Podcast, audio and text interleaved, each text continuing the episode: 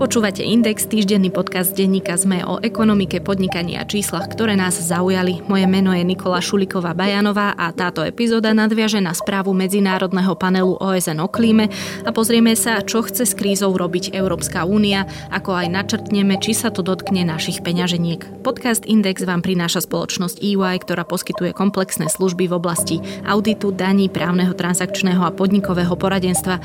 Jednou z priorít EY je podpora slovenského podnikateľského podnikateľského prostredia a to je prostredníctvom súťaže EY Podnikateľ roka. Viac sa dozviete na webe ey.com lomksk. Máte radi úspešné príbehy a pýtate sa, prečo sú úspešné práve oni? Aj o tom sú rozhovory s výnimočnými slovenskými podnikateľmi, ktorí menia našu budúcnosť. V podcaste Prečo práve oni sa s účastníkmi súťaže EY Podnikateľ roka rozprávam ja, Adela Vinceová. Nájdete ho vo vašich podcastových aplikáciách.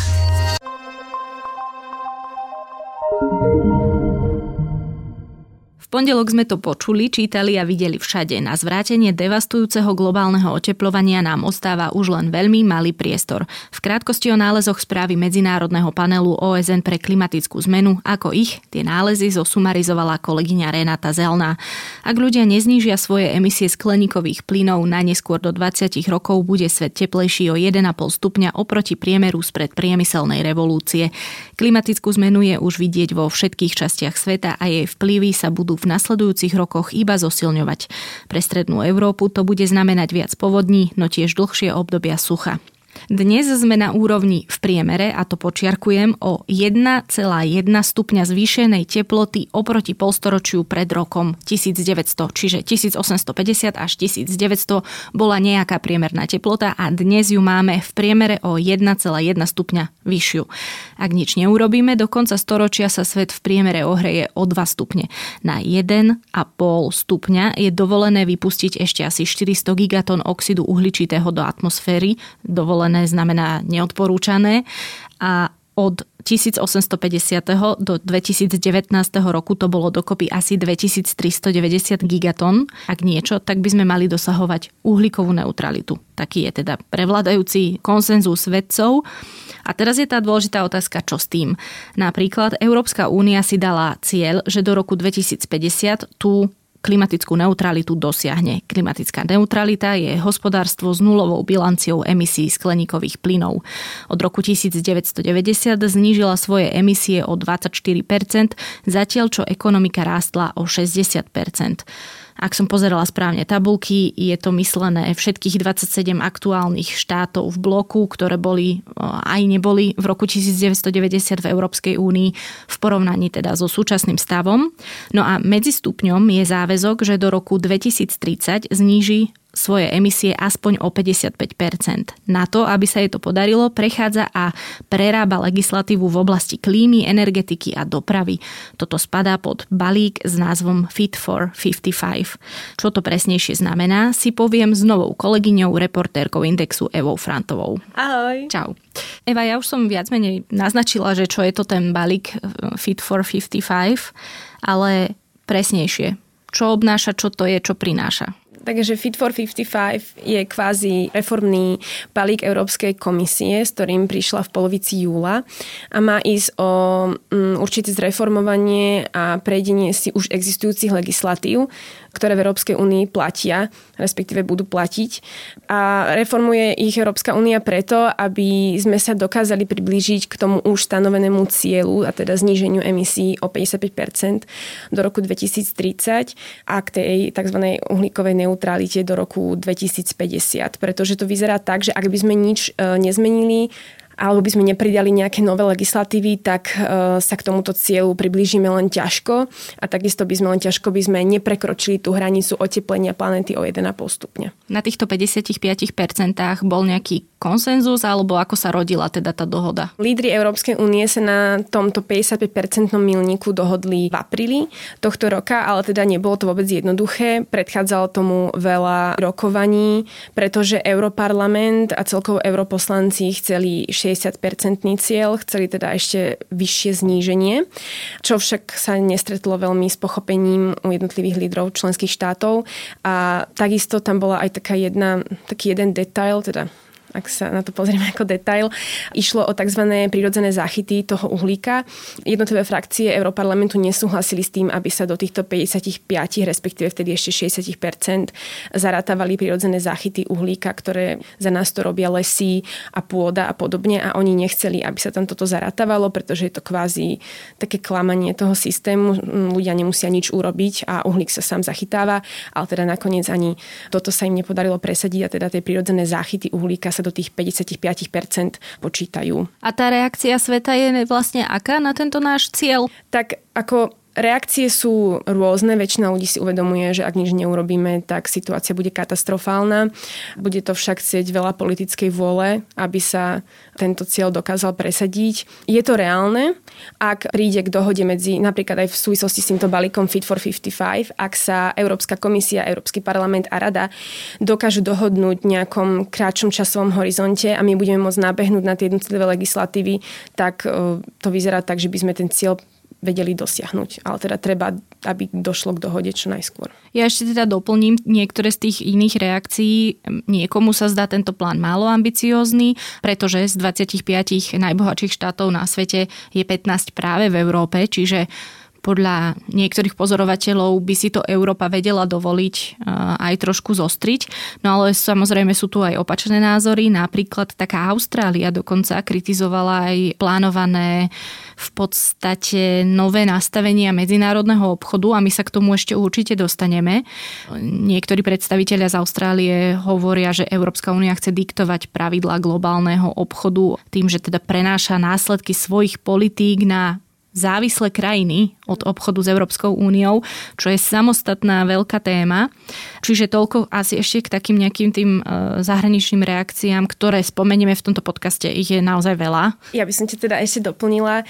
Áno, tam sa veľa hovorí o tom, že Únia tvrdí, že chce byť lídrom v tejto oblasti, ale veľa kritikov zase hm, hovorí, že my ako Európska únia sa podielame na tvorbe celosvetovej tvorbe emisí takou malou mierou, že ak sa nepridajú aj ostatné krajiny, najväčší znečisťovateľia ako Amerika alebo Čína, tak v podstate sa aj tak nikam nepohneme a my sami sebe škodíme tým, že si dávame také vysoké a náročné ciele, ktoré budú finančne hlavne náročné pre jednotlivé štáty Európskej únie a tým pádom ako keby nie sme schopní voči zvyšku sveta. Teda to sú tie kritické názory. No a ako teda konkrétne chce bojovať Európska únia, alebo teda dosiahnuť tento svoj cieľ?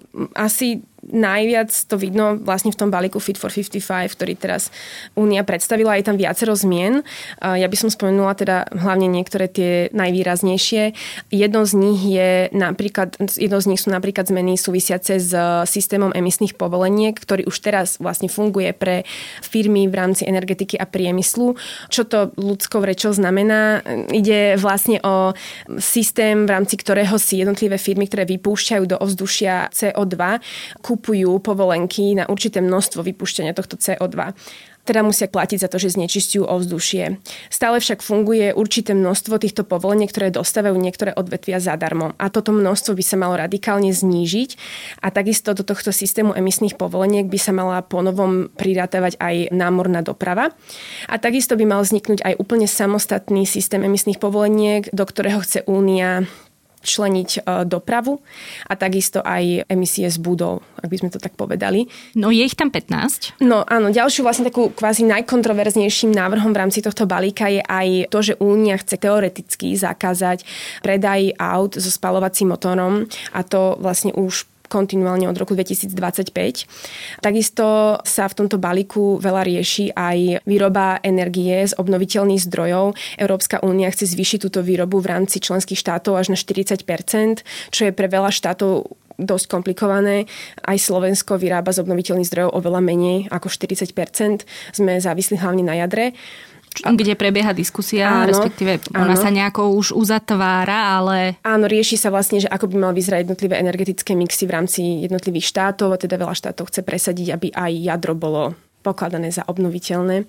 No a v rámci týchto obnoviteľných zdrojov sa uh, veľa debat vedie aj o využívaní dreva kvázi ako obnoviteľného zdroja, pretože mnoho uh, ekologických organizácií sa obáva, že pravidla vo Fit for 55 neriešia dostatočne, aké množstvo dreva sa bude môcť spalovať na výrobu energie. Boja sa, že nakoniec sa budú spalovať proste veľké kusy dreva, ktoré by sa mohli využívať úplne inak na výrobu nábytku alebo udržateľných výrobkov, čiže túto časť si myslia, že nie je dostatočne dopracovaná, ale teda aj táto časť sa rieši vo Fit for 55, teda prípadne, biomasa. Prípadne nevyrubovať tie áno, lesy na, áno, áno. na spaľovanie, ale tak toto možno, že si budú vedieť aj samostatné štáty upraviť. Áno, ono vyzerá to tak, že toto bude ešte predmetom rôznych diskusí. Zatiaľ to je vlastne v tom balíku tak pomenované, že drevo by sa malo, veľké kusy dreva by sa mali v podstate využívať hlavne na nejaké udržateľné spôsoby, teda na výrobu nábytku a podobne a až také tie úplne že zostatkové, zvyškové časti by sa mali používať na spalovanie a teda drevo nie je, veľké kusy dreva nie sú akože vyslovene by sa nemali teda využívať na... No len tam ide aj o to, že z akých častí sa môžu, môže rúbať, z akých nie. Európska komisia tam vyslovene chráni len také časti lesov, ktorých je na celej Európskej únii asi 3%, teda tej najviac chránené oblasti.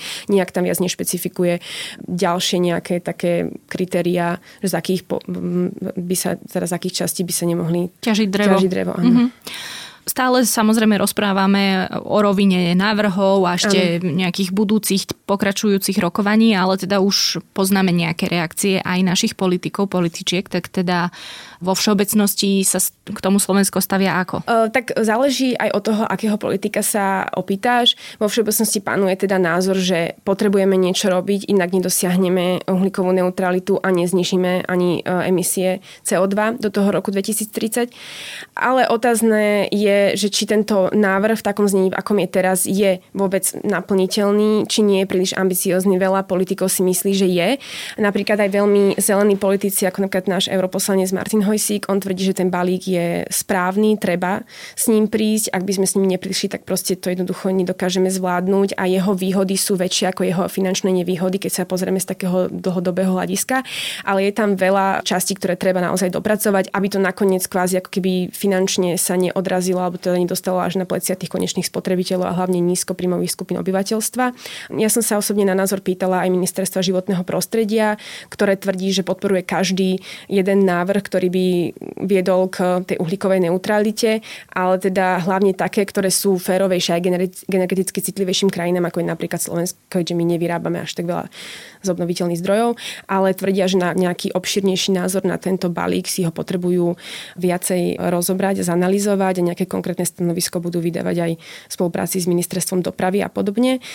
No a takisto tento balík nadvezuje aj na veľakrát spomínaný plán obnovy. Na Slovensku ho rieši sekcia plánu obnovy a oni tvrdia, že vlastne veľa tých jednotlivých opatrení v rámci balíka nadvezuje na to, čo už oni idú riešiť v pláne obnovy, ako je napríklad infraštruktúra elektromobilov, elektronabíjačky, čiže by im to kvázi ako keby im to hra do a takisto napríklad aj v prípade obnovy budov, oni tiež idú obnovať budovy z peňazí z plánu obnovy ale majú tiež určité ako keby výhrady voči tomu, ako to je riešené, či sa to nepretaví do tých konečných cien a podobne. Takže tiež čakajú, že bude ďalšia diskusia. Toto je vždycky, alebo teda, áno, je to vždy postavené tak, že buď ochrana klímy planéty versus e, ekonomika versus e, biznis, priemysel. Na Slovensku sme veľmi závislí od priemyslu, od automobilového priemyslu, čo hovoria teda zástupcovia týchto všetkých odvetí, ktorých sa vlastne týkajú nové obmedzenia? Oni majú, teda prevláda kritický názor na to celé. Je tam viacero vecí, ktoré im vadia samozrejme. Zastupcovia priemyslu hovoria hlavne o tom, že teda áno, treba niečo robiť, e, klimatická kríza je tu, ale na druhej strane teda tie pravidlá sa menia tak často. Európska únia jednotlivé ciele zvyšuje tak rýchlo, napríklad posledná revízia bola pred dvoma rokmi, teraz zase, že oni ako keby sa nedokážu tak rýchlo adaptovať a potom tie firmy vyhadzujú peniaze na to, aby zinovovali svoje technológie, ale už ani tie nie sú dostatočné, lebo ten cieľ sa znovu navyšuje. Zástupcovia automobilového priemyslu zase sa obávajú toho, či Slovensko dokáže tak rýchlo naskočiť na tú vlnu elektromobility. Bude treba získať nejaké typy automobilov, ktoré by sa u nás vyrábali, teda elektromobilov, ktoré by sa u nás vyrábali, aby sme ako keby boli stále konkurencieschopní, keďže automobilový priemysel tvorí jednu štvrtinu HDP, zamestnáva asi vyše 170 tisíc ľudí priamo na Slovensku, takže sme na tom veľmi závislí a teda otázne je, ako sa nám podarí naskočiť. A viac problémov ale budú mať zrejme dodávateľské spoločnosti, nie tie materské, teda tie koncerny automobilové, pretože tie koncerny už sa dlhodobejšie väčšina z nich vyjadruje, že prechádzajú na, auto, elektromobilovú výrobu. Problém bude teda skôr u tých dodávateľov, ktorí teraz sa fokusujú na nejakú súčiastku do tých spalovacích motorov a podobne a budú musieť presedať na výrobu iného produktu, inak jednoducho nebudú vedieť prežiť. Takže závisí aj od toho, v akej forme a ako veľmi dokáže Európska únia pomôcť finančne a ako rýchlo sa dokážu adaptovať. Tam sa počíta s tým, že už si to povedala, že to bolo aj kontroverzne vnímané, že žiadne spalovacie motory po roku, od roku 2025 by nemali jazdiť po našich cestách. Týka sa to osobnej Takto, aj... oni môžu jazdiť, lebo oni nezakážu ľuďom používať tie auta, ktoré si už kúpili, uh-huh. ale proste už sa nové mo, mo, nebudú vyrábať. Nebudú vyrábať uh-huh. hej, že jednoducho oni to ani nepovedali vyslovene tak, že sa nemôžu vyrábať, ale povedali, že, aké, že do nejakého od roku 2025 do nejakého roku treba znižiť emisie zo, z dopravy o toľko a do nejakého roku zase až na nulu. To znamená, že nie je iné východisko, ako prestať vyrábať autá so spalovacím motorom. Ale Únia nezakáže používať tie, ktoré boli kúpené do toho roku, kedy už vlastne. Oni očakávajú, že kvázi životnosť automobilu je možno 15 rokov a nakoniec ľudia aj tak postupne prejdú aj tí, ktorí ešte. Ono, treba povedať, že z dopravy najviac emisí vypúšťa práve osobná doprava. Ano. Asi 60%. Asi 60% presne. Čiže postupne sa majú dostať e, k tomu elektropohonu, ale tam tiež e, existuje niekoľko výhrad voči tomu, že tá, tá, toto tiež nie je najzelenšia doprava, aká existuje? Áno, áno. Vlastne v súčasnosti novo preda, alebo teda novo vyrobených alebo predaných elektromobilov je len 1,5%, teda oproti aut so spalovacím motorom, ale teda výhrady sú hlavne k tomu, že auta so spalovacím motorom sú neekologické práve kvôli tomu, koľko emisí kvázi sa dá namerať práve na tom výfuku, keď teda vypúšťajú ten CO2, ale elektromobily nie sú úplne ekologické, čo sa týka výroby tej elektrobatérie a takisto aj jej recyklovania alebo znehodnotenia. To je veľmi ekologicky náročné a takisto aj bude záležať od toho, akým spôsobom bude vyrobená elektrina, na ktorú tieto elektromobily budú jazdiť, pretože stále z Európskej únie niektoré krajiny, v ktorých je ekologickejšie jazdiť na tie spalovacie motory ako na elektromobily, pretože tá energ- elektrina sa v tej krajine vyrába veľmi neekologickým spôsobom. To je napríklad Polsko alebo Malta. Čiže Únia očakáva, že do budúcna sa ten energetický mix v jednotlivých krajinách tak zmení, že bude ekologickejšie využívať na jazdenie elektrinu. Mm-hmm.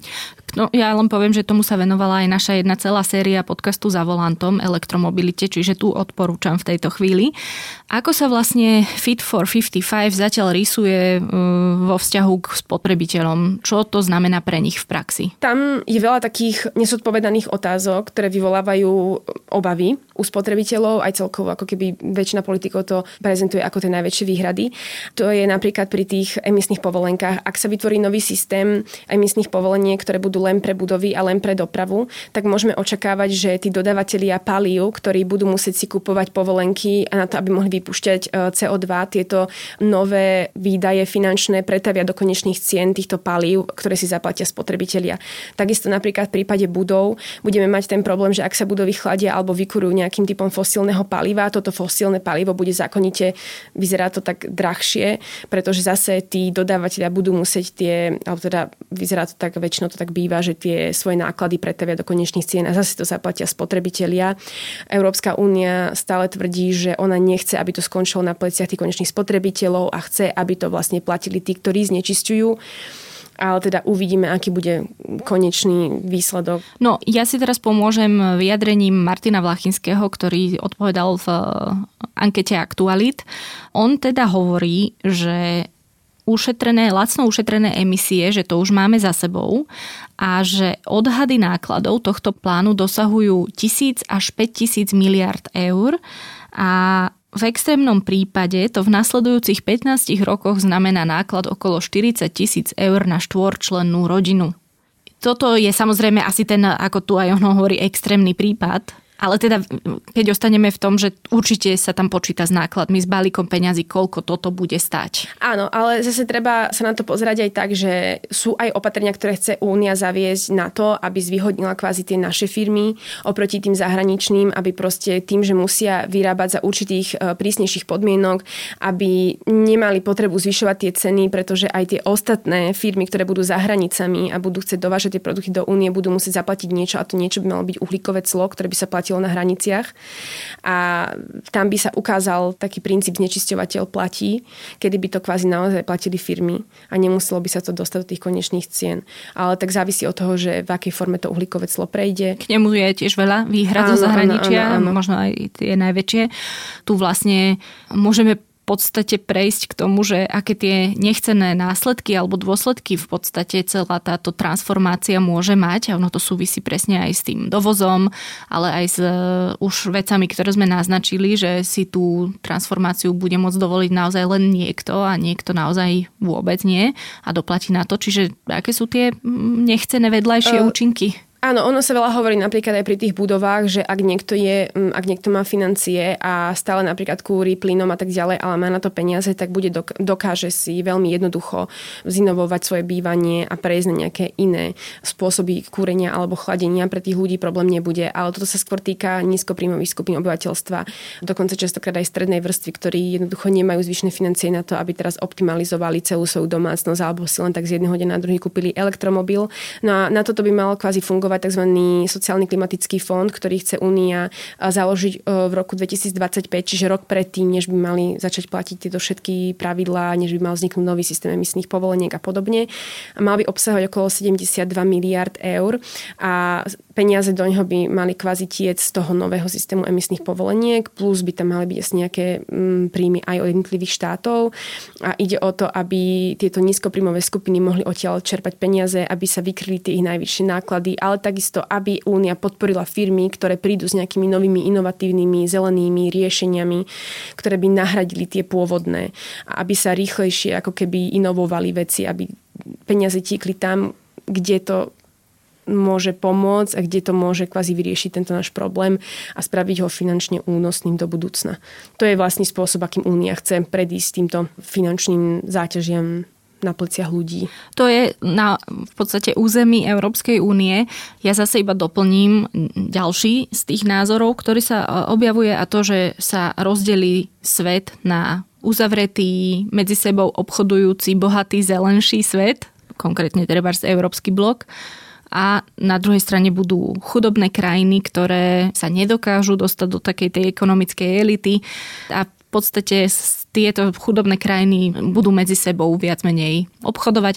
Napríklad sa to uvádza na príklade útlmu palmového oleja ako biopaliva v Európskej únii, že za následok to v konečnom dôsledku malo, že ten palmový olej sa začal používať v biopalivách alebo v palivách v Číne, že tam sa zvýšil dopyt a ten čínsky trh nie je dostatočne transparentný, aby sme vedeli e, odsledovať, či to skutočne je z nejakého ekologického hospodárstva alebo nie. Mm. Dobre, ale teda čo nás vlastne čaká, čo, čo konkrétne sa teraz bude diať, lebo naozaj zatiaľ to všetko stále zase znie, že aby urobili, toto ešte musia doladiť, toto nevieme zodpovedať. Čiže čo sa teraz bude diať? No, teraz vlastne prebiehajú, teda mali by teda prebiehať rokovania medzi Európskou komisiou, ktorá s týmto návrhom prišla a ona musí nájsť nejaký kom kompromis medzi Europarlamentom, sebou a Radou Európskej únie, kde teda sú lídry jednotlivých členských štátov, čo znamená, že to bude chcieť asi ešte veľa hodín debat, rokovaní. Už veľa e,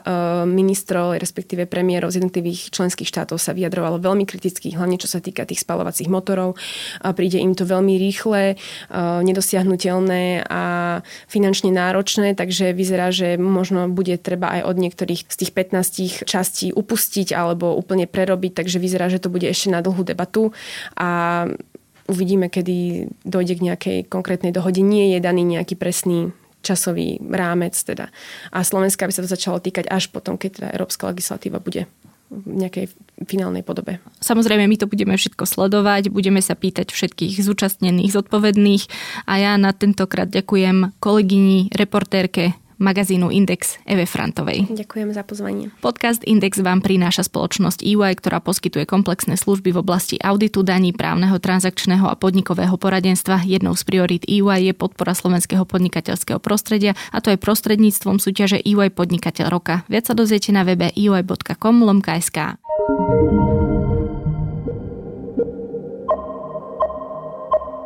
To je na tentokrát všetko. Počúvali ste Index, ekonomický podcast denníka ZME. Ak by chcete poslať pripomienku, nápad na tému či doplnenie, ozvite sa mi na nikola.bajanova.sme.sk. Podcast Index môžete vo svojich podcastových aplikáciách, ktoré to umožňujú, aj ohodnotiť. Ak to chce, môže sa pridať aj do nášho podcastového klubu na Facebooku. Ďakujeme, že nás počúvate. Vypočujte si rozhovory s úspešnými slovenskými podnikateľmi a ich príbehy, ako sa nimi stali. S účastníkmi súťaže EY Podnikateľ roka sa rozprávam ja, Adela Vinceová. Podcast Prečo práve oni vám prináša spoločnosť EY.